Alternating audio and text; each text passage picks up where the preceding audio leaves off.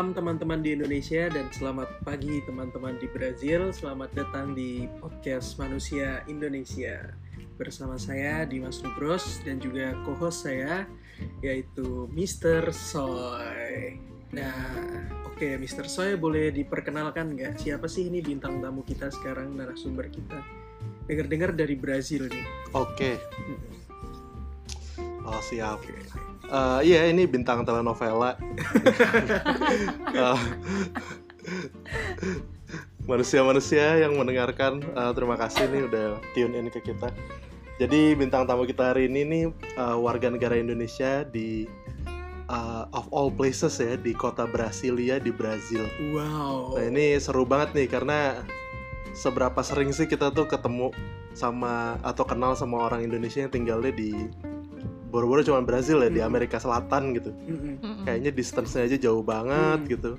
Terus juga ya jarang lah, saya pribadi sih selain Akila kayaknya nggak tahu orang lain, orang Indonesia lain yang tinggal di sana gitu. Jadi banyak nih topik yang bisa kita ngomongin dari ya Brazil kan salah satu negara yang juga cukup parah ya kena pandemik ini sayangnya. Terus juga Brasilia itu tuh kota yang didesain khusus untuk jadi ibu kota, jadi ada sedikit persamaan nih sama Indonesia yang juga mau bangun ibu kota baru gitu. Jadi ya mudah-mudahan nih kita bisa mengulik beberapa informasi dari orang Indonesia yang ada di sana. Jadi yang unik lagi nih Soe, Mr. Soe, di Brazil itu sebuah negara yang nggak asing loh di Indonesia loh. Soalnya kan olahraga yang populer di Indonesia ini kan selain badminton kan sepak bola juga. Apalagi yang paling populernya kan sepak bola. Nah, kita tahu sendiri kan Brazil dengan sepak bolanya kan. Brazil dengan Joga Bonitonya, tahu nggak sih? Joga Bonito. Iya, benar-benar. Orang Indonesia ini kan kebanyakan udah tahu gitu loh negara Brazil, tapi mereka kayaknya jarang gitu ada yang benar-benar ngulik negara Brazil atau bahkan kita kenal orang Indonesia yang tinggal di Brazil. Nah sekarang nih kesempatan kita. Silakan Akila. Halo, apa kabar? Halo semuanya, selamat malam yang di Jakarta dan selamat pagi dari Brazil. Selamat pagi Akila. Gimana tuh ngomong selamat pagi pakai bahasa Portugis? Good morning. Good morning kalau di Portugis tuh bom dia. Bom dia. Bom dia. Bom dia. Terus. Ya gue Akila. Jadi sebelumnya, ya gue Akila. Gue sekarang tinggal di ibu kota Brazil yaitu Brasilia dan gue di sini udah 9 bulan lah tinggal di sini. Terus gue di Brazil itu kerja di perwakilan RI di sini. Wow. Itu aja sih. Perkenalannya. Salam kenal teman-teman semua. Salam kenal. Mantap. Oke, Akila. Kok bisa sampai ke Brazil sih? Kok bisa sih? Akila nih. Sampai ke Brazil gimana ceritanya? Jadi awal mula banget nih ya. Gue itu kan dulu sempat apply untuk lokal staff ya. Gue di sini sebagai lokal staff di perwakilan RI. Gue dapet lowongan ini sebenarnya dari temen gue. Jadi temen gue tuh ngajak, ayo yuk apply ini nih ada lowongan untuk perwakilan RI di luar negeri. Gue sebenarnya minat. Cuman pada saat itu kan temen gue ngajaknya tahun 2018 awal. Nah gue itu belum wisuda, gue belum dapat ijazah, jadi akhirnya gue masih nanti-nanti dulu deh gitu. Ya udah, terus akhirnya gue cuman kerja, terus udah tuh gue dapat kabar dari temen gue mau berangkat. Terdorong lah gue di situ. Kayaknya asik juga nih gitu kan. Tambah lagi memang gue dulu sempet pengen kerja di kedutaan juga, tapi kalau gue tuh pengennya kedutaan Perancis di Jakarta karena gue emang sempet les Perancis juga kan. Les Perancis. Iya, walaupun masih basic sih. Bonjour. Terus ya udah. Itu dong gue ngertinya. Terus. Habis itu Gue nanya nih nggak lama sama temen gue kan, persyaratannya apa sih? Kok gue jadi lebih minat ya untuk apply? Ya udah. Akhirnya temen gue ngasih tahu apa-apa aja disiapin, gue apply. Gue apply itu kalau nggak salah dari bulan Desember.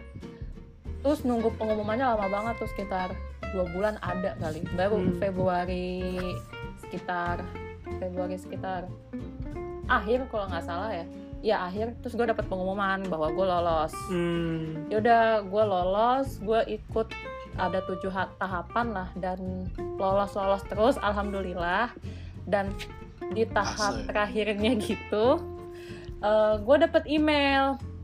Gue dapet email, gue direkomendasi ke Brasilia. Wow. Awalnya gue itu sebelum gue dapat rekomendasi email itu ya, kan gue ada wawancara sama orang Kemlunya kan. Di situ ada pilihan perwakilan yang lagi buka lowongan. Gue itu nggak milih Brazil dan gue nggak milih negara-negara Amerika Selatan karena gue merasa gue nggak bisa bahasa Spanyol sama Portugis dan jauh pula kan. Dan gue milihnya tuh yang negara-negara yang berbahasa Inggris aja. Terus nggak tahu pas udah lolos yang dapat email rekomendasi itu gue bingung Brasilia tuh di mana. Jujur gue tuh nggak tahu Brasilia itu ternyata ibu kota Brazil awalnya.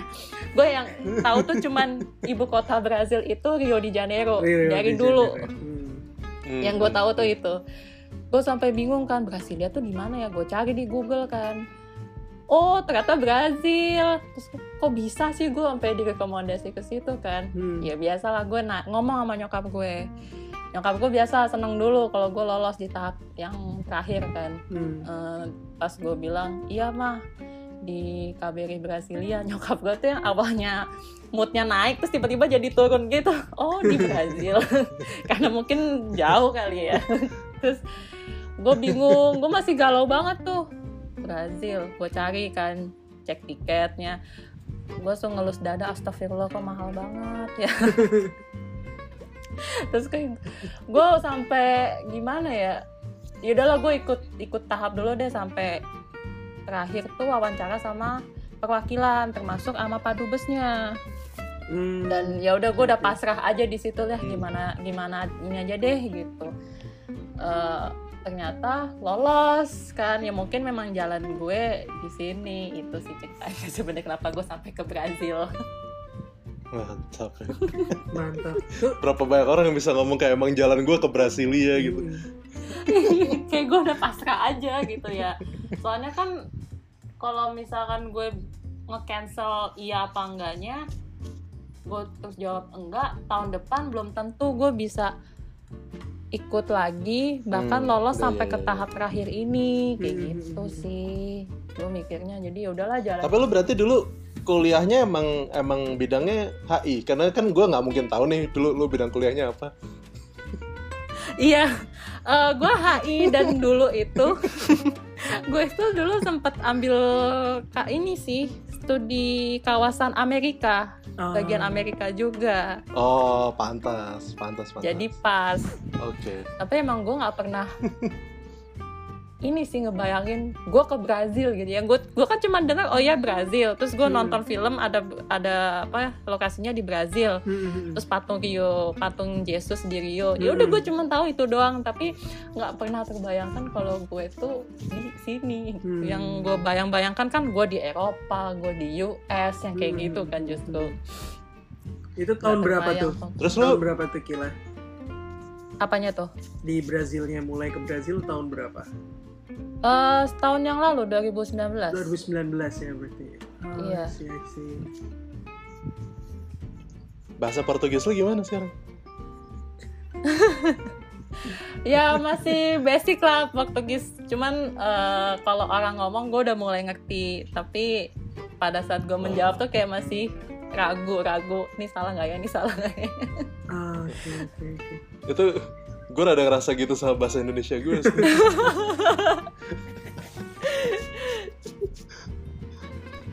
Oke. Berarti ceritain dong Kila, terus begitu sampai sana gimana tuh perasaannya? Mungkin bahkan dari flight-nya gitu loh. Maksudnya gue aja nggak tahu tuh rute flight ke Brazil tuh kayak gimana gitu ya, apa lewat mana kah, terus apa sampai sana lu sampai di airport tuh apakah ada yang jemput atau gimana gitu kan, pasti kan itu kayak tempat yang asing banget kan.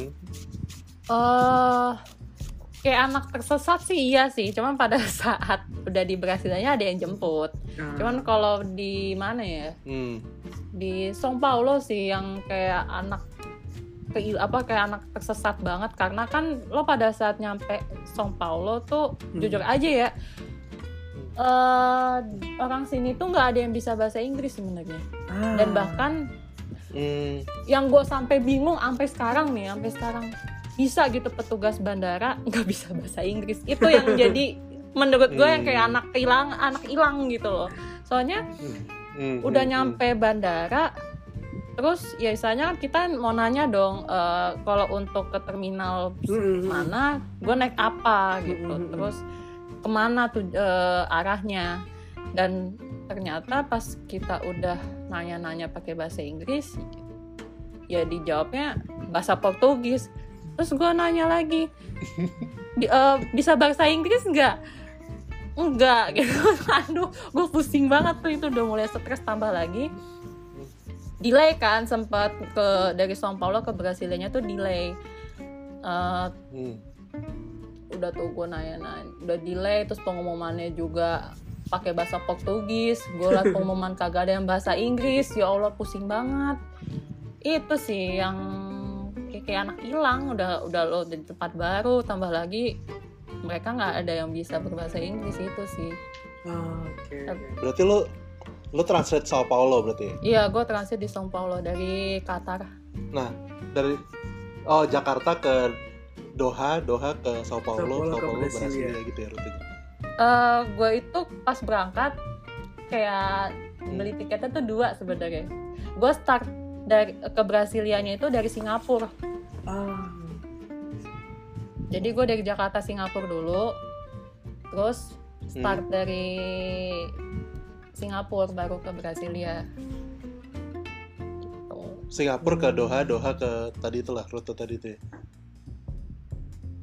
Oh, berapa lama tuh flightnya? Wah, jangan ditanya sih kalau itu berapa jangan ditanya tuh, 30 jam kayaknya ada deh. Dari Qatar ke São Paulo aja tuh 16 jam di udara, lu bayangin aja. Lebih lama dari ke US ya? Iya, kayaknya US kayaknya nggak selama itu nggak sih? Iya, enggak, iya, makanya lebih lama ke situ. Parah. Gue lagi di atas gitu ya, terus biasa kan kalau di pesawat kan suka ada layar kan kita lagi di mana, ada maps-nya gitu. Gue liat gue masih paling males nggak sih ngeliat itu, kayak loading lama banget gitu kan. Iya, bayangin gue masih gue masih di Afrika nih, gue masih di Afrika, masih di atas Atlantis nih. Iya, begitu gue lihat lagi maps-nya, loh kok gue udah di Samudra Atlantik, laut semua gue lihat. Gila sih. Emang si flight lama tuh gila banget sih emang. Apa? Gue tuh, lu ngerasa nggak sih nonton film tuh kayak 1, 2, abis itu lu capek? Iya, capek, tidur juga susah, tambah lagi, iya kan tidur posisinya nggak enak, kalau nggak ada orang di belakang bisa bangkunya dimundurin kan, tapi kalau orang yang badannya tinggi kaki panjang kan pasti nggak bisa dong namanya mundurin bangku kan. Terus tambah lagi tuh anak kecil nangis kejar, itu yang bikin gue kebangun sih, sempet kayak aduh anak kecil, tapi kasihan juga kan perjalanan panjang, dia mungkin nggak betah kan di situ ya gitu deh pokoknya. Capek banget sih, duduk mulu soalnya kan. Betul, duduk, tidur, bangun berapa jam belum sampai juga. Iya, belum sampai juga, aduh parah sih. udah nulis novel gitu kan. Bikin album. Kalau kayaknya nggak kebayang sih kalau yang penyanyi-penyanyi atau DJ gitu kan, dia tour kemana terus dia bikin lagu di pesawat kayak apa ya. Gue aja yang kayak gitu-gitu aja capek loh. Cuma duduk tidur aja tuh capek sebenarnya. Tapi emang itu yang bakal juga jadi, ini sorry agak off topic nih kita pembicaraan, cuman itu kan yang bikin artis-artis gitu juga banyak yang stres kan kalau yang artis dunia gitu. Iya. Soalnya lu kayak tour demand-nya kan kayak global gitu nggak sih? Betul. Iya. Yang artisnya gue cuman kelihatannya. Bener. Makanya kan lu, banyak lu yang kayak nggak mungkin. Kenapa dia pakai obat-obatan gitu kan untuk mengusir stresnya. Bener-bener. Parah sih ya bang. Ya kita naik flight panjang sekali gitu aja udah stres kan, belum jet lag-nya gitu-gitu. Nah ini nih yang menarik nih yang belum tahu, perjalanan dari Indonesia ke Brazil tuh makan waktu 30 jam ya. Yoi, 30 jam tuh. Jadi lu udah ngantor seharian, pulang, makan malam, tidur tuh belum nyampe juga di Brazil. Belum. Kayak nyokap gue bilang, nanti mama tidur dulu ya. Iya mama, aku masih di atas nih gitu, masih belum nyampe juga. Lagi di mana? Masih di sini, masih di atas, belum transit. Lama. Oke. Itu. Kalau di Brazil sendiri, Akila kenal banyak sama orang Indonesia nggak di sana? Mungkin dari KJRI atau KBRI-nya atau ada rekan kerja yang orang Indonesia, siapa? Banyak nggak di lingkungannya? Atau komunitas Indonesia di sana gitu ya? Atau komunitas Indonesia di sana? Kalau orang KBRI ya pasti sih banyak yang kenal ya. Cuman kalau banyak kan satu lingkungan. Cuman kalau di luar KBRI sih baru beberapa orang aja sih yang gue kenal. Baru beberapa aja, soalnya kan kayak misalkan ada tugas untuk ngelayanin WNI atau apa gitu, jadi kenal gitu. Terus gue sempet kemana ya, di Rio sih orang Indonesia tuh paling banyak tuh di sini tuh Rio sama São Paulo. Banyaknya di situ. Kebanyakan mereka ngapain tuh biasanya, kerja di sana kah atau sekolah atau emang hidup di sana atau gimana? Ya pertama kerja, misalkan kayak ada bisnis. Kalau yang bisnis itu banyak kan di São Paulo. Terus kalau ada juga yang mungkin yang nikah, udah nikah sama orang Brazil terus dia tinggal di sini ada. Terus sama misionaris sih. Misionaris, misionaris. Banyak kan di situ. Kalau jaraknya lu kalau Rio de Janeiro itu berapa lama sih? Kalau dari Brasilia ke Rio ya, naik pesawat tuh 1.5 jam. 1 jam setengah. Nggak begitu jauh ya? 1.5 jam atau 2 jaman ada sih. Cuma kalau naik mobil atau naik bus gitu, kayaknya seharian sih. Soalnya lumayan sih jaraknya. Kalo... seharian ya? Medannya mungkin yang sulit medannya. 1.5 jam kalau... Kenapa? 1.5 jam soalnya kalau naik pesawat dari Jakarta aja kan sampai Bali kan? Iya. Sama lah kayak Jakarta Bali sih. Oke. Kalau ke São Paulo, apa? Kalau ke São Paulo gue belum pernah. Gue baru ke Rio doang. Oh, oke. Ceritain dong Rio dong. Gimana tuh? Gue taunya Rio tuh parade, pantai. Karnavalnya ya, karnaval. Emang paling besar tuh di di Rio sih. Cuman emang beberapa state pasti ada karnaval, dan kalau karnaval tuh di Brazil tuh sekitar bulan Februari. Gue lupa sih tanggalnya, tanggal berapa. Yang terbesar di dunia ya, yang di Rio ya.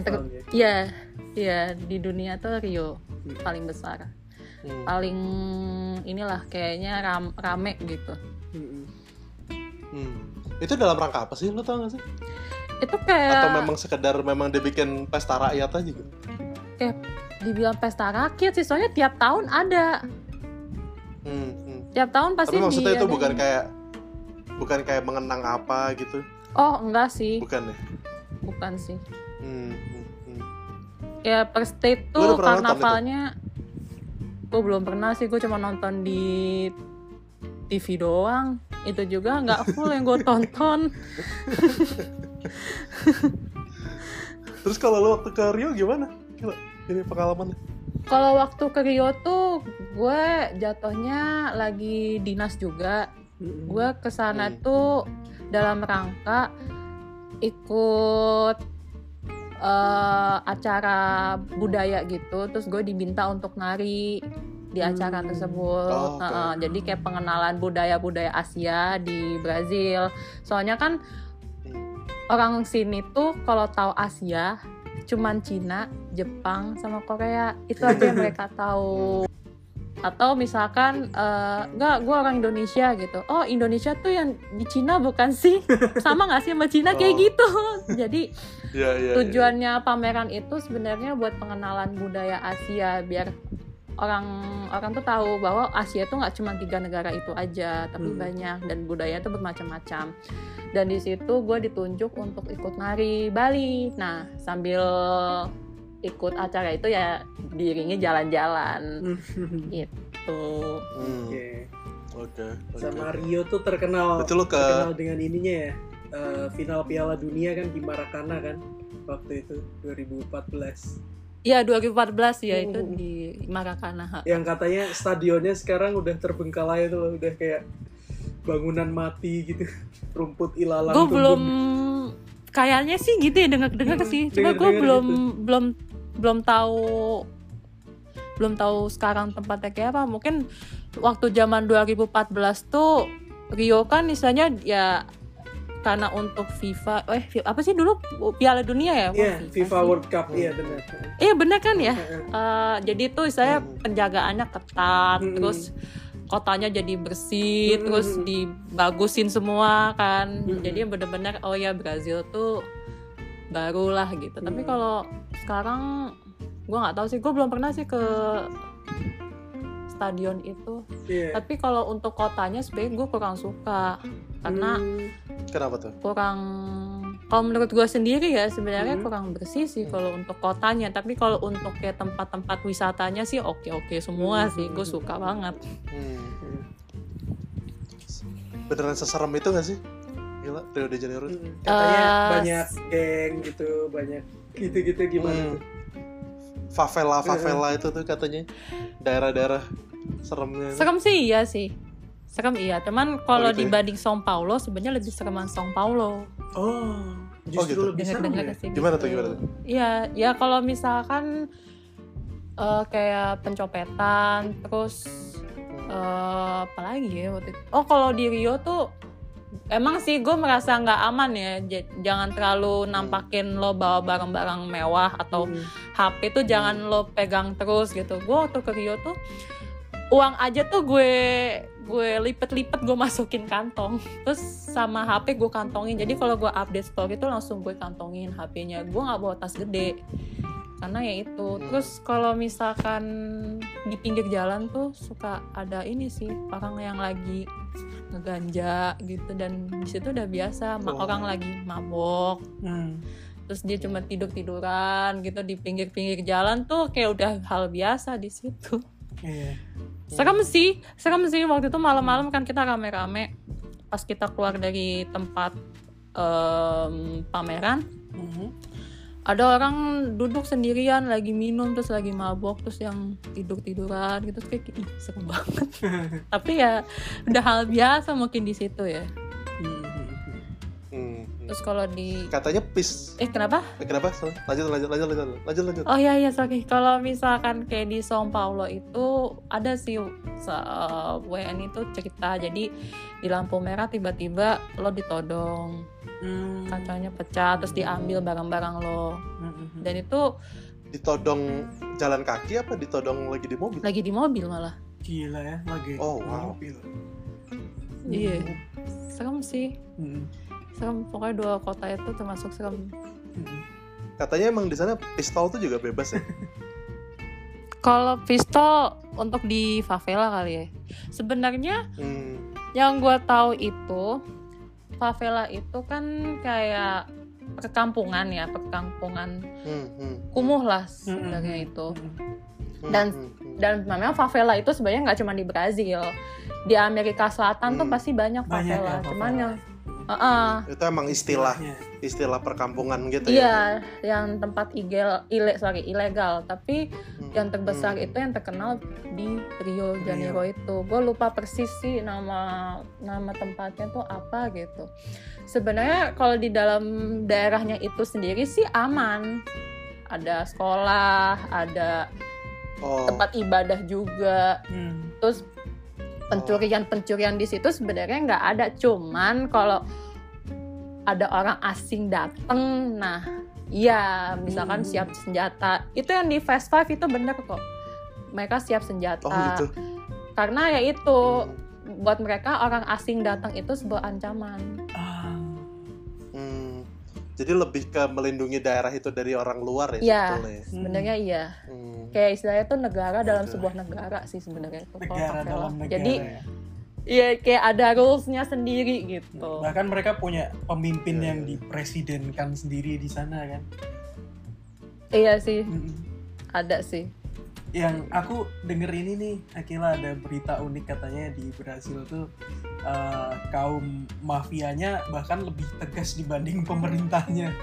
Berapa bulan lalu itu benar. Gue nggak tahu sih itu berapa tahun yang lalu ya. Cuman memang iya, memang mereka tuh lebih apa ya, lebih galak gitu ya, dibanding polisinya sendiri. Bahkan polisinya kayak udah angkat tangan duluan. Saking seremnya daerah situ. Iya. Sampai orang tempat orang Brazilnya tuh sendiri, jadi adalah WNI, suaminya orang Brazil. Terus kita iseng aja nanya gitu, ajak kita dong ke favela gitu, pengen tahu kayak apa sih gitu. Terus orang Brazilnya tuh tamasya favela. Terus sama dia sih, gue ngebayangin ada tour guide-nya gitu, kayak ayo ikutin saya jalan ke sini.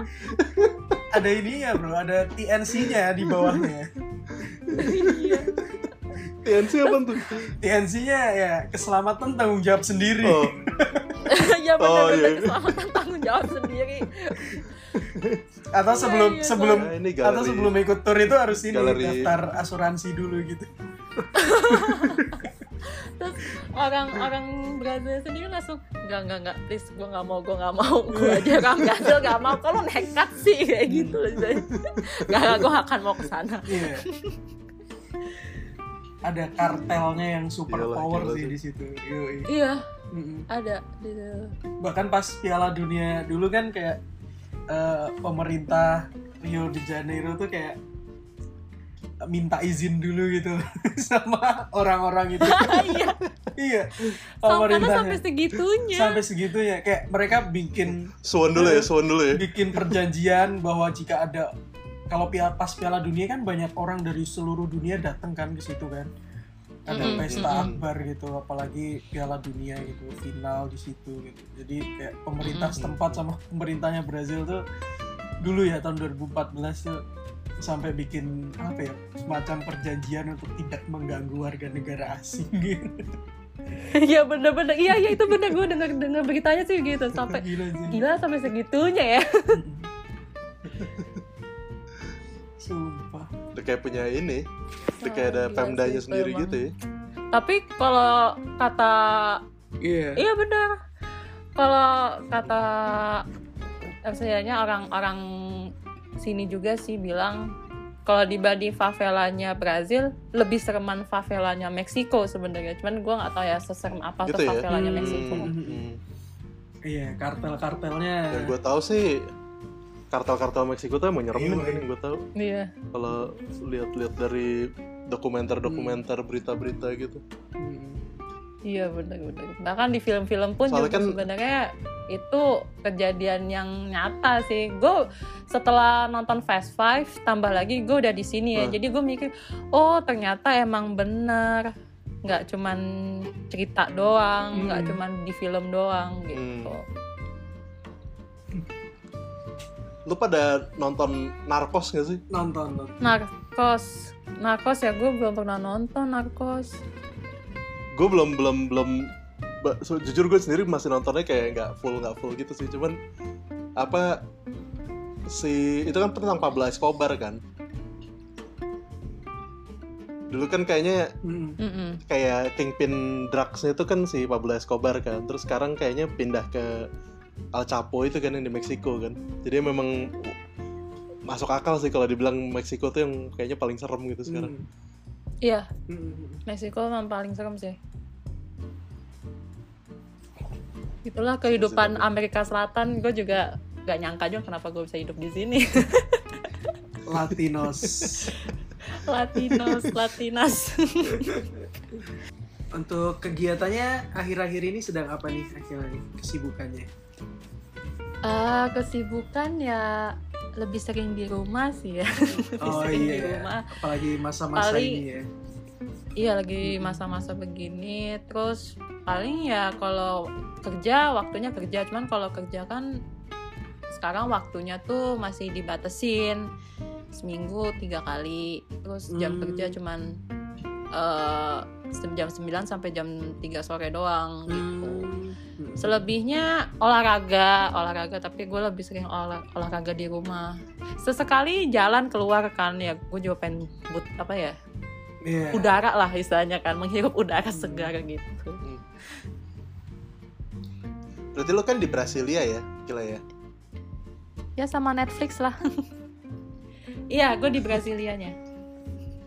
Nah, kalau Brasilia dibandingin sama Rio tadi tuh gimana tuh? Apakah ada favelanya juga? Apakah seserem itu juga? Apa gitu? Kalau di Brasilia, yang gue kurang tahu ya ada apa enggaknya. Yang pernah ada orang yang pernah ngomong sih ada, cuman gue nggak tahu persisnya di mana. Cuman kalau untuk keamanan terus teraturnya sebuah aturan gitu ya. Gue lebih seneng di Brasilia karena kalau Brasilia itu kan dia bersih, kotanya termasuk bersih lah, terus teratur. Kalau di Rio itu lo pernah baca artikel nggak sih kalau orang Brazil itu dari cara nyetirnya tuh kayak orang gimana ya, kalau di artikel tuh kayak orang gila gitu loh. Kalau nyetir mobil ya udah nggak pakai aturan. Nah itu banyak kan di Rio kayak gitu. Terus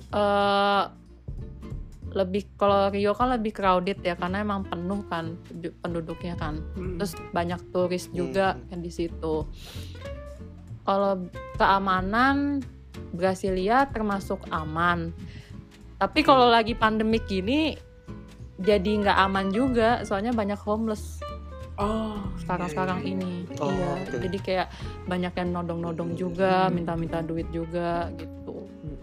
Tapi kalau dibanding Rio, vandalism tuh Rio tuh ada sih. Kalau di sini, gue nggak tahu ya kalau di Brasilia di luar distrik federal ya. Kalau gue kan termasuk di distrik federalnya, gue nggak tahu kalau di luar dari distrik federal. Cuman keamanan masih lebih aman Brasilia kalau gue bilang. Teratur masih teraturan di sini. Misalnya nyebrang nih, kalau di sini kan asal kita nyebrang di zebra cross, walaupun nggak lampu merah mereka tetap ngasih jalan. Tapi kalau di Rio jangan harap lo dikasih jalan sama dia, lo nyebrang ditabrak yang ada meskipun lo nyebrangnya di zebra cross karena emang ya itu tadi gue bilang cara nyetir mereka tuh nggak pakai perhitungan. Dibandingin sama Indonesia gimana nih Akila? Cara nyetir ya orang Indonesia kan sedikit barbar juga.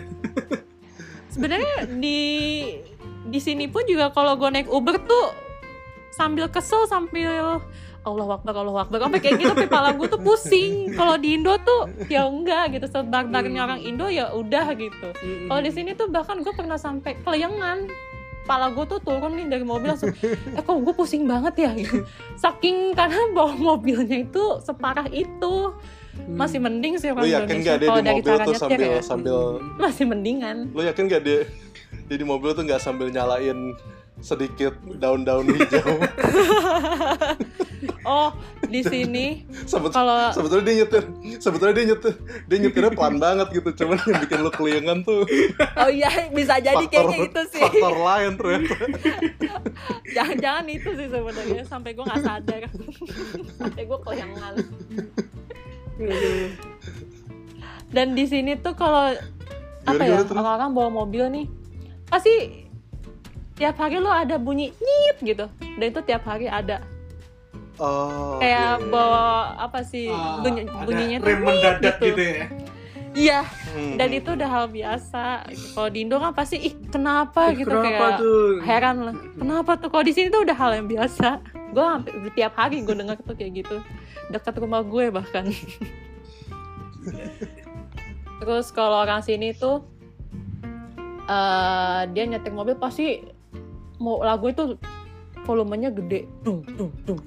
Dan itu udah hal yang biasa juga di sini. Kayak angkot ya di Indonesia kayak gitu juga. Iya.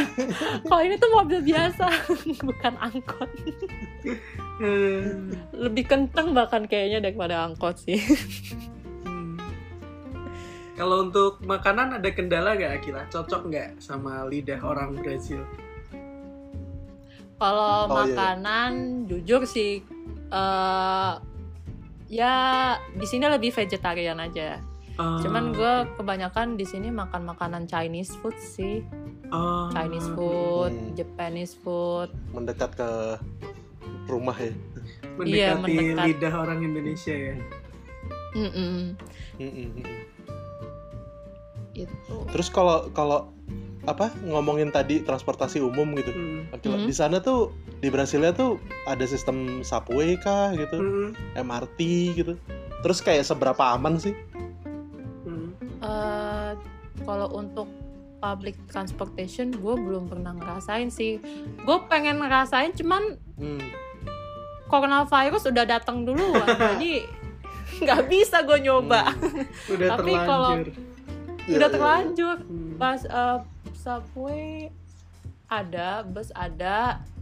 Terus kereta juga ada sih di sini. Cuman kalau kereta enggak. Cuman itu yang gue dengar dari beberapa orang ya, enggak sepadet kayak di Jakarta.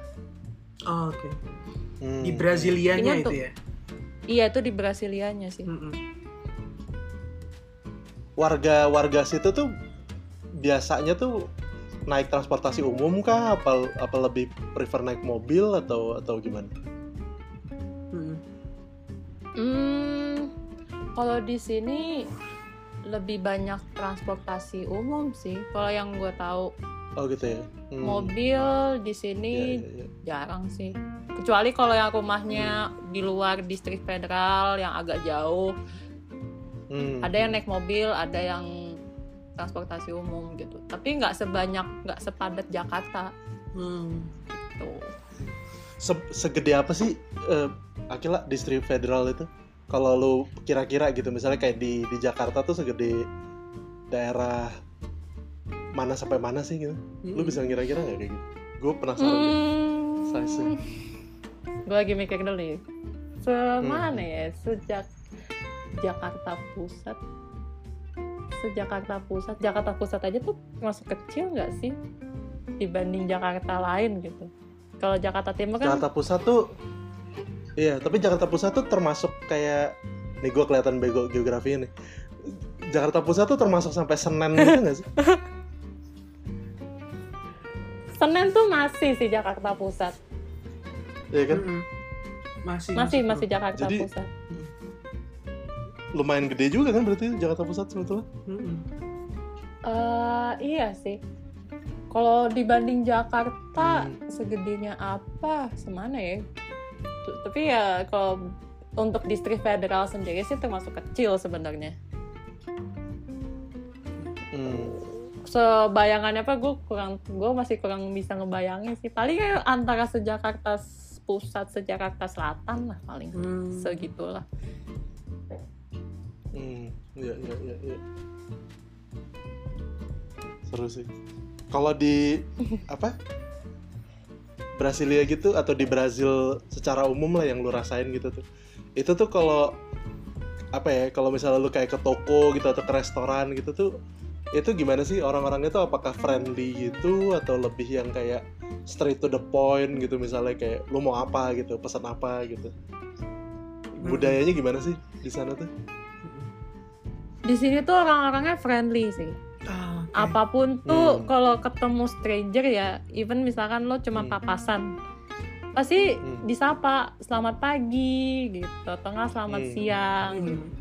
Terus kalau misalkan di restoran tuh kebanyakan kalau di sini tuh kayak ngambil kayak prasmanan gitu sih, ngambil sendiri terus langsung bayar udah gitu doang, nggak yang bener-bener kalau di Jakarta kan pasti dilayani maunya apa, pesan apa. Kalau di yang sering gue datengin sih rata-rata gitu, mami makan sendiri gitu. Tapi ada beberapa restoran yang dia juga sama kayak Jakarta juga, melayani juga, mau pesan apa, ini apa gitu. Cuman kalau di sini orangnya lebih friendly sih, murah, senyum, terus pasti tuh sering banget kalau walaupun kita cuman sapa-sapaan gitu pasti ditanya, disapa selamat pagi atau enggak, kalau misalkan semenit deh, misalnya abis ketemu nih sama nih orang, udah, ciao, udah, abis itu ketemu lagi pasti nggak lepas dari kata how are you. Okay. Atau kalau di sini tuh to the bank, como estás, como você está. Ramah ya. Apa tuh artinya? Artinya sama how are you juga. Okay. Ya. Berarti bahasa yang digunakan di sana banyak Portugis ya. Tapi ada yang pakai bahasa Spanyol juga nggak ya? Portugis sih rata-rata Portugis di sini. Portugis ya. Bahasanya Portugis Brazil. Kok bisa Brazil tuh? Terus pertanyaan gue mungkin, kok bisa bahasanya Portugis, terus kok bisa kayaknya kalau nonton film-film Brazil atau lihat tim bolanya tuh manusianya tuh kayak campur-campur gitu tuh, gimana sih ceritanya? Lu tahu nggak? Secara etnik ya. Tim Brazil tuh ada yang bule pirang misalkan ya kan. Itu gimana sih dulu awalnya? Ngerti nggak sih? Ini kayak lebih, kalau di sini tuh beragam, iya sih beragam. Pertama beragam, ya? Indian pasti ada Indian, cuman kalau Indian di sini nggak banyak, dan rata-rata Indian itu tinggal di utara, Brazil utara, dan dia di pedalaman, pedalaman banget. Dan di sini kebanyakan. Kayaknya gue mesti klarifikasi nih. Lu kalau ngomong Indian tuh berarti suku native-nya Brazil atau orang India maksudnya? Native American. Indian. Native American ya. Yang kulitnya merah. Okay. Iya. Terus kalau keturunan Portugal ya, karena kan emang jajahan Portugal kan di sini. Jadi kalau yang gue tahu aja sih, sejarahnya dikit aja yang gue tahu ya. Ya jadi kayak Spanyol sama Portugal tuh kayak mereka tuh membagi wilayah lah. Dan salah satunya Portugal tuh lebih memilih Brazil untuk negara jajahannya.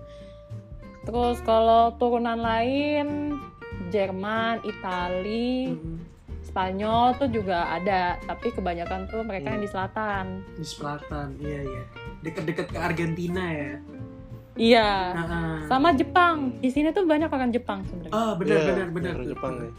Di sini banyak orang Jepang, tapi kebanyakan tuh di São Paulo tinggalnya. Jadi kalau ngeliat orang Jepang berbahasa Portugis, gue kayak sebenarnya aneh gitu. Agak aneh gue sebenarnya. Iya. Tapi orang kayaknya emang udah lama tinggal di sini gitu, yang udah warga negara Brazil. Mereka, kalau orang Jepangnya tuh migran ya berarti ya? Iya, migran. Imigran. Ya sama kayak Itali, Jerman, Spanyol tuh imigran. Nah, orang Brazil itu kalau misalnya terkenal cantik-cantik banget, yang ganteng-ganteng banget, terus dia orang selatan. Selatan ya. Orang selatan rata-rata. Gitu. Deket-deket ke Argentina gitu ya. Soalnya temanku ada yang tinggal di Argentina dan malah dia bahasanya di sana tuh ada Jerman sama Itali malah. Oh, banyak imigran juga di situ ya? Iya. Oh, tepatnya di mana tuh? Di Buenos Airesnya atau di Buenos Aires lain? Tapi sekitar 1-2 jam ke selatan lagi gitu dari Buenos Airesnya. Mendoza kali ya. Mungkin. Daerah situ, nah, dia cerita unik tuh di situ katanya ya. selain ada orang Spanyol, ada juga Jerman sama Italia, jadi bahasanya malah campur-campur.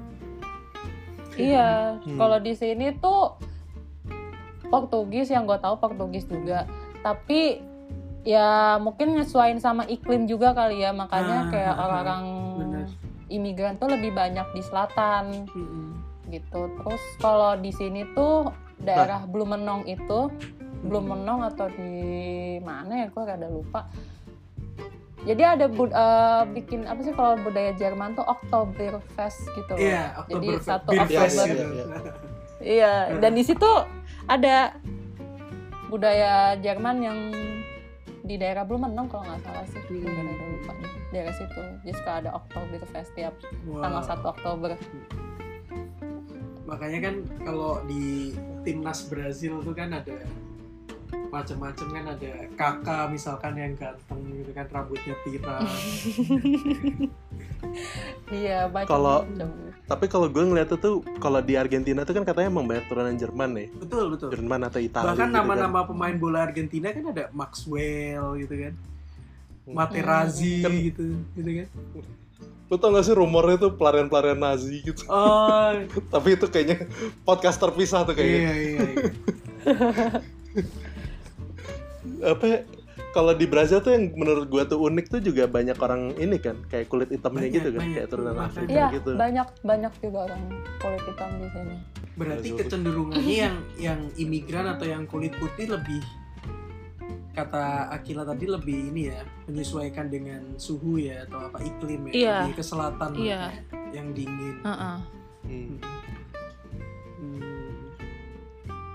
Nah itu ya emang gue tuh kalau kayak gitu-gitu tuh apa ya, sejarah manusia ya, lu nggak pernah tahu ya orang tuh dari macam-macam tempat aja bisa jadi satu negara gitu ya. Kayak orang Indonesia yang banyak di Suriname tuh kan, Suriname nggak jauh dari Brazil kan sebetulnya lokasi ya nggak jauh dari Brazil. Terus kalau jam itu perbedaan waktunya sama kayaknya Suriname sama Brazil tuh.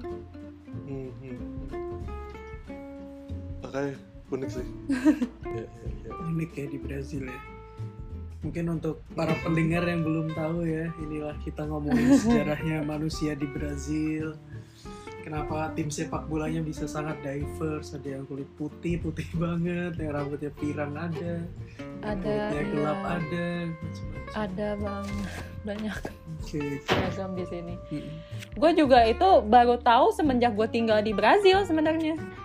Nah, kayaknya kita mesti ini nih, address the elephant in the room gitu ya. Lu kan di Brazil nih, apa, Akila,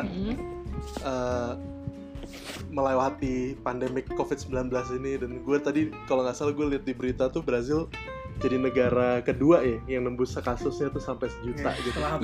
Ya benar-benar kan, setelah Amerika. Itu one of the worst hit countries gitu kan Brazil tuh. Iya benar-benar. Itu mungkin mulai dari lu deh gitu, lu tuh pandangan lu di sana gitu, apakah manusianya panik atau gimana sih, pokoknya lu ceritain dulu deh gimana misalnya di Brazil tuh sebetulnya keadaannya. Kalau yang sepenglihatan lu. Kalau untuk orang-orangnya itu termasuk yang aware lah sama pandemi ini. Terus kalau masih bisa diatur lah, mereka masih teratur dengan peraturan di sini lah. Yang justru yang menyepelekan kasus ini tuh presidennya sendiri. Jadi dianggapnya tuh coronavirus itu cuman flu kecil, padahal kan sebenarnya itu virus kan udah mengglobal banget kan. Dia istilahnya yang kalau nggak, yang gue pernah tahu dari berita tentang ini ya, si presiden itu yang justru against sama adanya social distancing. Nah, terus, itu dia tuh. Iya, makanya tuh demo-demo, bahkan demo-demo tuh masih suka ada di sini tiap minggu bahkan. Demo COVID. Terus demo COVID sih rata-rata. Demo tentang COVID ya berarti? Iya, tidak mau tentang COVID sih. Paling nggak mau tentang COVID. Menentang kebijakan presidennya yang tidak menganjurkan physical distancing. Iya. Tapi mereka kalau... demo dengan tidak mengindahkan physical distancing. Iya juga ya. Aneh sih. Kalau iya sampai gue sampai kayak lah kok masih aja ada demo. Tapi demonya tuh gue kalau demo di sini sebenarnya kurang jelas ya. Ada demo yang tentang against sama presidennya, ada juga demo karena pro sama presiden terus akhirnya mereka nggak buat social distancing. Kayak waktu minggu kemarin kan gue sempet iseng jalan-jalan kan, gue sampai sambil live Instagram juga kan, kayak mengenal isi kota Brasilia. Itu gue pada saat di tempat tuh kayak sebenarnya kok banyak polisi ya, kok polisi banyak yang jaga di sini kan. Kayak kemarin gue liat temen gue posting di situ nggak kenapa-napa, taunya ada demo. Terus demonya apa gue juga masih kurang tahu ya, cuman kayaknya demo yang pro sama presiden, terus istilahnya setuju dengan adanya aturan kayak nggak ada sosial. Bahkan tuh kalau nggak tahu gue ya namanya demo walaupun lo pakai masker tetap aja kan lo ngumpul kan. Iya, tetap ngumpul. Tetap aja lo ngumpul kan, pakai masker. Maksudnya resikonya iya, tetap tinggi ya. Iya ya, itulah jadinya Brazil jadi second highest. Salah satunya itu. Terus kalau selebihnya sih yang mereka tetap teratur ya. Misalkan kayak gue ke supermarket nih, gue masuk itu ada aturan sendiri, tunggu orang sampai beberapa keluar baru yang lain boleh masuk. Terus ya tetap di apa istilahnya di tes juga apa sih kalau pakai alat suhu ya, ukur namanya? Suhu ya. Ya, suhu, temperatur gitu. Kita boleh masuk kayak gitu sih. Terus wajib pakai masker di sini, harus, kalau enggak lo kena denda sekitar $400. Kalau di dolarin ya, $400. Nah ini yang unik ini nih, Kila. Yang tadi gue ngomong di awal, yang mafia di Brazil tuh lebih tegas daripada presidennya. Iya. Jadi si presiden tuh kan dia nggak percaya dengan physical distancing, bla bla bla. Jadi orang-orang masih santai, nggak pakai masker dulu. Nah, malah si mafia-mafianya yang menertibkan orang-orang untuk pakai masker. Kacau itu keren sih.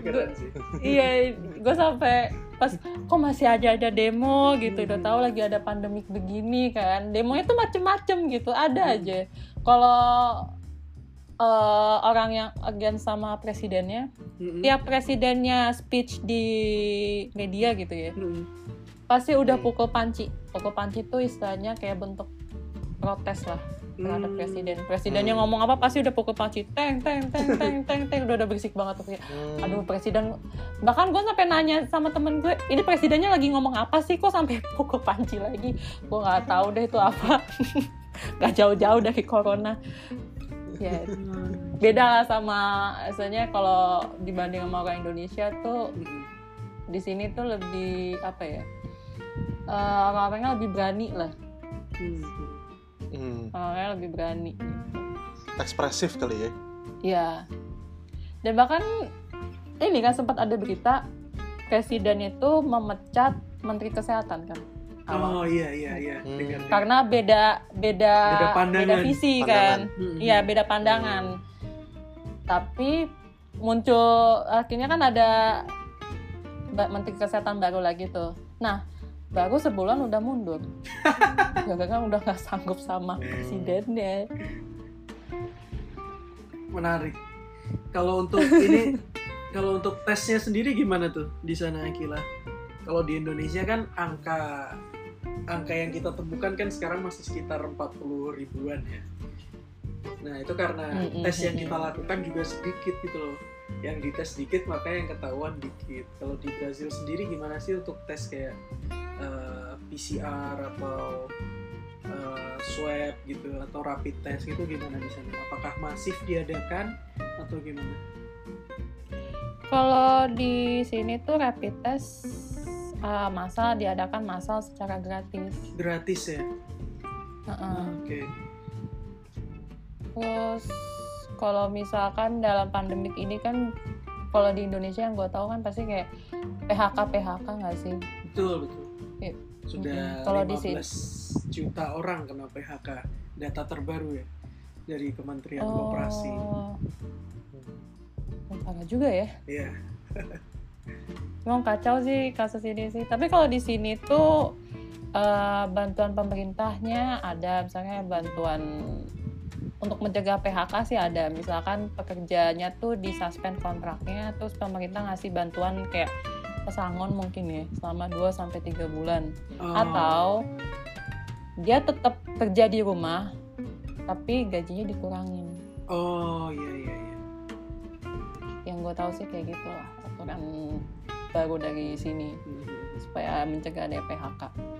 Tapi kalau PHK di sini pasti banyak ya, karena kasus begini pasti di berbagai negara pasti banyak. Semua negara banyak. Bahkan Indonesia sendiri sekarang kan udah membuka kembali ekonominya di new normal. Nah kalau di Brasil sendiri gimana ya? Ekonomi udah mulai buka kah? Kayak kafe-kafe, mall-mall gitu? Mall udah buka. Terus restoran juga udah mulai buka, cuman kalau restoran tuh kebanyakan masih layanin takeaway atau Uber Eats lah gitu, yang order online. Paling cuman itu aja sih, belum boleh dine in. Terus ya mall buka tapi masih sepi lah. Iya masih sepi. Berarti, karena kalau nggak gitu ya berat juga nggak sih negara gitu. Bisa resesi malahan, kayak Australia kan.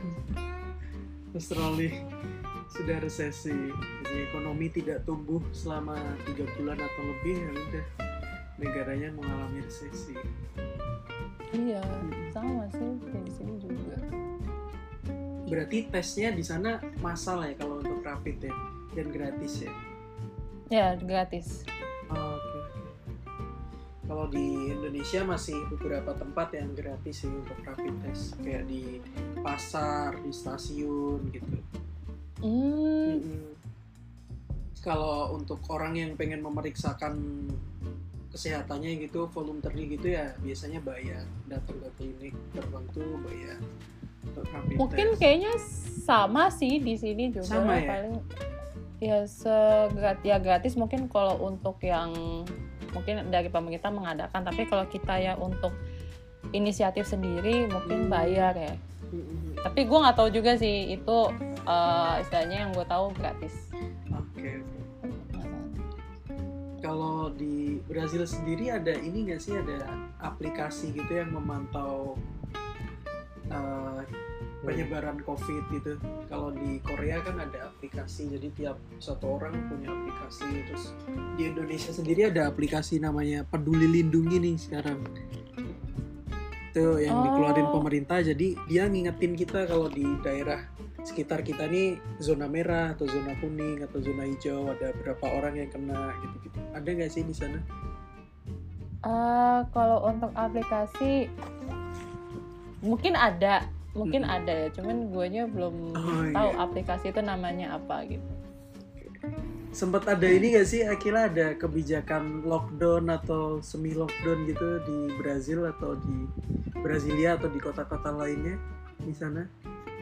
Sebenarnya kalau Brasil itu dia nggak ada lockdown ya, cuman mungkin kayak beberapa daerah aja mungkin yang inisiatif untuk lockdown, kayak di Indonesia aja. Indonesia kan nggak nerapin lockdown, tapi cuma beberapa daerah aja yang nerapin lockdown gitu. Di sini juga sama. Oke. Kalau Brasilia sendiri sih nggak ada lockdown. Oke. Berarti kalau di sana belanja selama COVID gimana? Apa ada Gojek gitu nggak sih? Boleh nggak sih kita ngomong merek? Nggak apa-apa. Oke, gue ganti. Ada kayak delivery online atau belanja bisa dari delivery online gitu nggak sih? Atau beli makanan gitu? Ada, kalau misalkan belanja untuk sehari-hari gitu ada online gitu. Cuman gue emang jarang gunain sih, karena temen gue bilang itu agak lama datangnya. Misalkan butuhnya belanjanya di siang, kemungkinan tuh bisa sore atau malamnya tuh barunya datang gitu. Sedangkan kita butuhnya tuh sekarang gitu. Jadi lo kalau belanja paling tetap ke supermarket? Belanja sehari-hari gue lebih, iya tetap ke supermarket. Apalagi dengan protokol ya, yang bersih ya, tadi kata Akila tadi ya. Kayak yang ngantri itu di yang masuk ke tokonya dibatasin dan lain-lain gitu. Dibatasin. Ya? Terus kalau antrian juga ada batasannya. Ada batas-batasnya. Misalkan kalau batas hijau ya udah lo antrinya tuh di situ. Kayak ada jaraknya gitu. Dan itu orang-orang benar-benar taat. Ya udah diri di jalur hijau itu yang ditempel. Jadi biar jaga jarak. Oke. Kalau dari KBRI atau KJRI sendiri ada ini nggak sih himbauan khusus untuk orang-orang Indonesia selama pandemi ini, Akila? Ya himbauan paling nggak jauh-jauh sih, stay at home, social distancing, terus tetap ikut aturan pemerintah gitu. Jadi kita kan punya grup antara kami KBRI dengan grup WNI kan kita gabung kan, yaitu kita suka ngasih pengumuman, misalkan ada tempat ini ditutup, jadi kalian nggak boleh kesana karena ada demo atau apa, terus ada aturan lain, nanti kita ngasih tahu nih aturan baru dari pemerintah. Cuman itu aja sih, 3 itu aja tepatnya sih, stay at home, social distancing, tetap pakai masker, ikuti peraturan, titik-titik rawan gitu ya. Ya, benar. Okay. Jadi lu sekarang kalau lu tinggal sendiri, Akila, kayak satu apartemen sendiri gitu. Satu apartemen sendiri. Jadi lu kalau melawan bosan gitu gimana? Di negara sejauh itu stuck di rumah seringnya gitu kan? Iya tuh, gimana tuh? Killing time-nya itu... apa tuh? Netflix sih, Netflix atau enggak nelfonin temen gue. Oke, Netflix. Wah, kalau ngomongin Netflix kayaknya kita part 2 nih podcast. Panjang nih kayaknya. Ngomongin apa nih? Filmnya atau perseteruannya dengan Telkom nih? Waduh.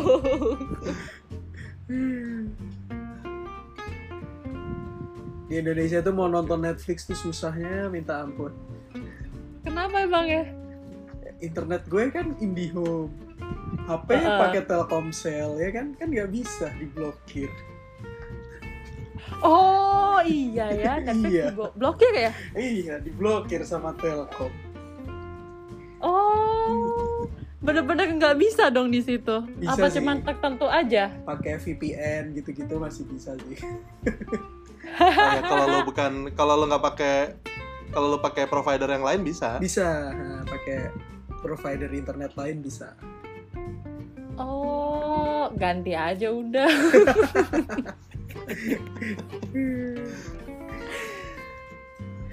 Begitu. Seru sih. Tapi kalau Netflix tuh di sana belinya tuh kayak pakai kredit card gitu. Bayarnya, bukan belinya, bayarnya ya. Atau kayak ada kartu voucher lo gosok tinggal bayar gitu. Dua-duanya ada. Bayar pakai pulsa pun ada kok sekarang. Oh. Bisa bayar pakai pulsa atau uang elektronik, kayak banyak sih di sini opsinya banyak. Ah iya. Di sini gampang sih nonton apa aja, Netflix nggak diblokir untungnya, jadi gue bebas. Iya. Cuman gue nonton film Indonesia sih yang gue bingung websitenya apa kan. Soalnya kayak Indo XX kan bukannya diblokir juga nggak sih? Yeah. Terus gue kayak mau buka tuh kayak ya gimana dong? Indo XX kan.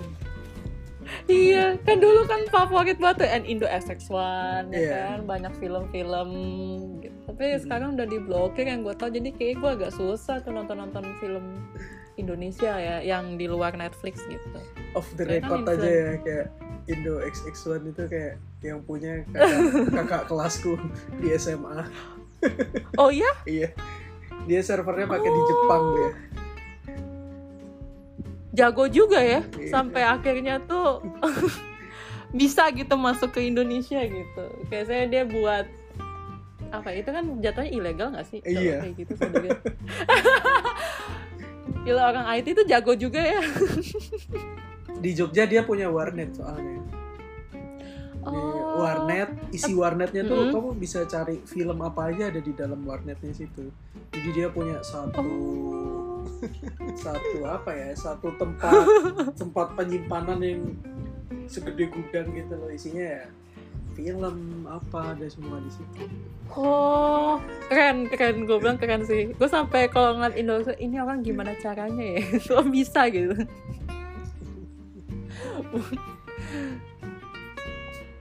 Iya gitu sih. Pendapatannya dari iklan kan banyak banget juga tuh.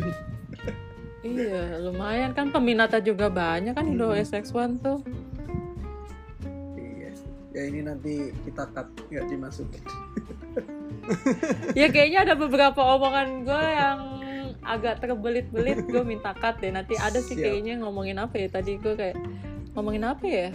Yang gue ngerasa aduh kayak gue terbelit nih ngomongin. Kalau nggak salah ngomongin ini deh. Yang gue ngomong ini udah di luar topik kan ya? Gak apa-apa, nanti kita cut. Belum selesai sih. Oh, oke. Ya, kayaknya gue agak terbelit sih yang ngomongin tentang soal apa? Yang ini yang gue bilang di Amerika tuh orang yang kulit putih lo dapat diskon, misalnya lo beli rumah lo dapat diskon berapa persen. Tapi kalau yang orang yang kulit hitam, tapi gue nggak mau sih itu dimasukin sih, dikat aja saya gue. Masalah gitu yang sensitif nggak usah. Iya kayak itu kayak nggak usah deh. Kayak kalau ngomongin kesenjangan sosial agak ini sih, tapi gue juga ngomongnya agak terbelit. Aduh kok gue ngomongnya ke situ ya. Kayaknya yang berhubungan putih hitam di itu aja dikat aja deh, Mas. Soalnya gue nggak enak. Apalagi di Papua, di Papua juga lagi panas kan sekarang. Iya karena emang kalau nggak salah orang Papua juga ada kan yang ikut demo di US tuh, kalau gue pernah lihat cewek. Oh iya? Iya sih, cewek dia orang Papua, terus dia kayak ikut demo juga, dia yang ngomong di situ gitu. Jadi gue nggak tahu lah apa yang dia omongin. Terus gue liat, dari Papua. Australia nih sedang ikut campur ke masalah Papua. Negara mereka kan ekonominya sedang terpuruk ya, jadi ganggu-ganggu Papua lagi nih sekarang. Oh gitu. Yeah. Kayaknya harus banyak belajar dari New Zealand gak sih? Iya, betul. Itu keren banget sih itu negara. Iya.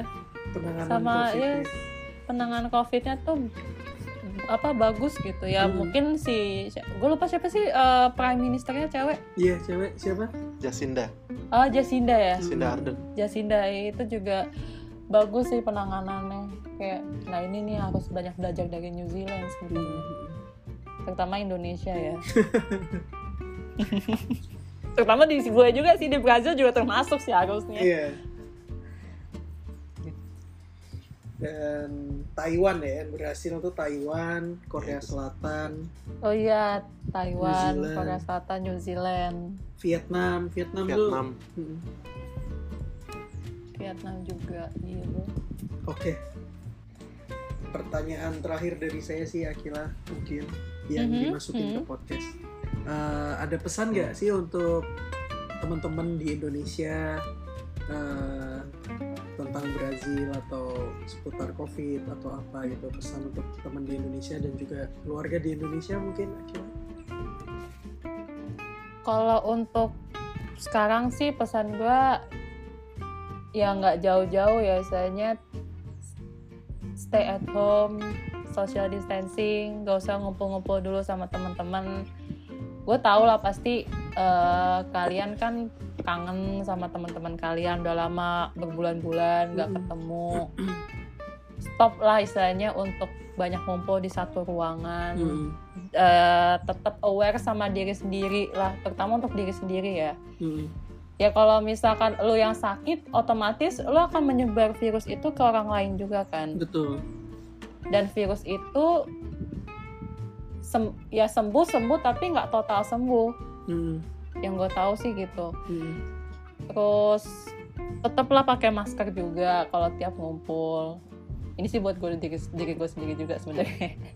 Tetaplah pakai masker juga.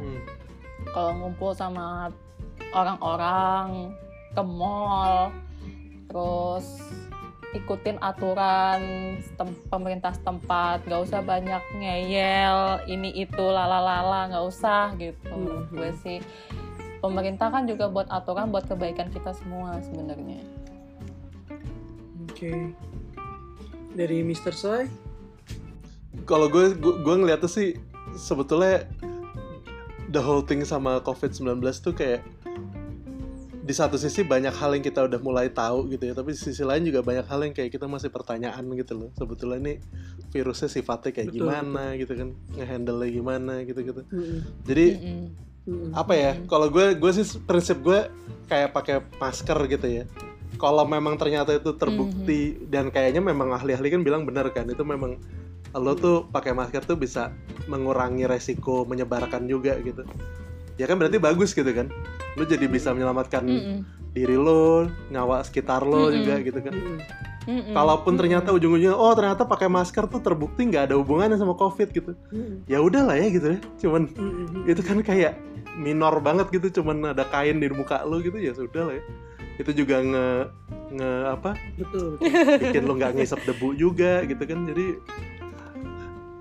nggak usah dibawa terlalu sulit gitu kalau gue sih mikir apa. Iya benar-benar. Okay. Ada pertanyaan terakhir nggak untuk Akila, Mr. Soy? Gue sih cukup sih sebetulnya. Thank you banget nih Akila, udah mau ada di sini cerita banyak. Oke. Okay. Tadi kita udah cover otomatis nomor satu yang kita pengen dengarkan juga pengalaman ngadepin COVID ya di Brazil, tapi juga tentang Brazil itu sendiri gitu ya. Terus kayak apa, bahwa di Brazil tuh mungkin ada beberapa bagian tuh yang sesuai sama yang kita lihat di media gitu, tapi ada beberapa yang tuh mungkin nggak gitu-gitu banget juga gitu. Tujuannya podcast ini kan emang untuk buka ini kan, buka apa, perspektif kan.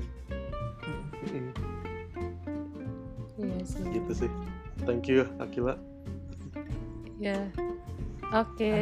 Terima kasih banyak Akila atas waktunya. Udah jauh-jauh nih dari Brazil nih menyapa kawan-kawan di Indonesia. Thank you Mr. Soy. Thank you juga Mr. Soy. Sama-sama. Thank you juga Mas Dimas. Ya, sama-sama. Stay safe pokoknya. Jaga kesehatan di sana. Iya, sama stay safe juga. Terus keep healthy untuk di sana lah. Saya kita udah jauh juga kan antara Indonesia Brasilia. Tetap aja lah istilahnya jaga untuk diri kita sendiri. Siap. Oke, Akila.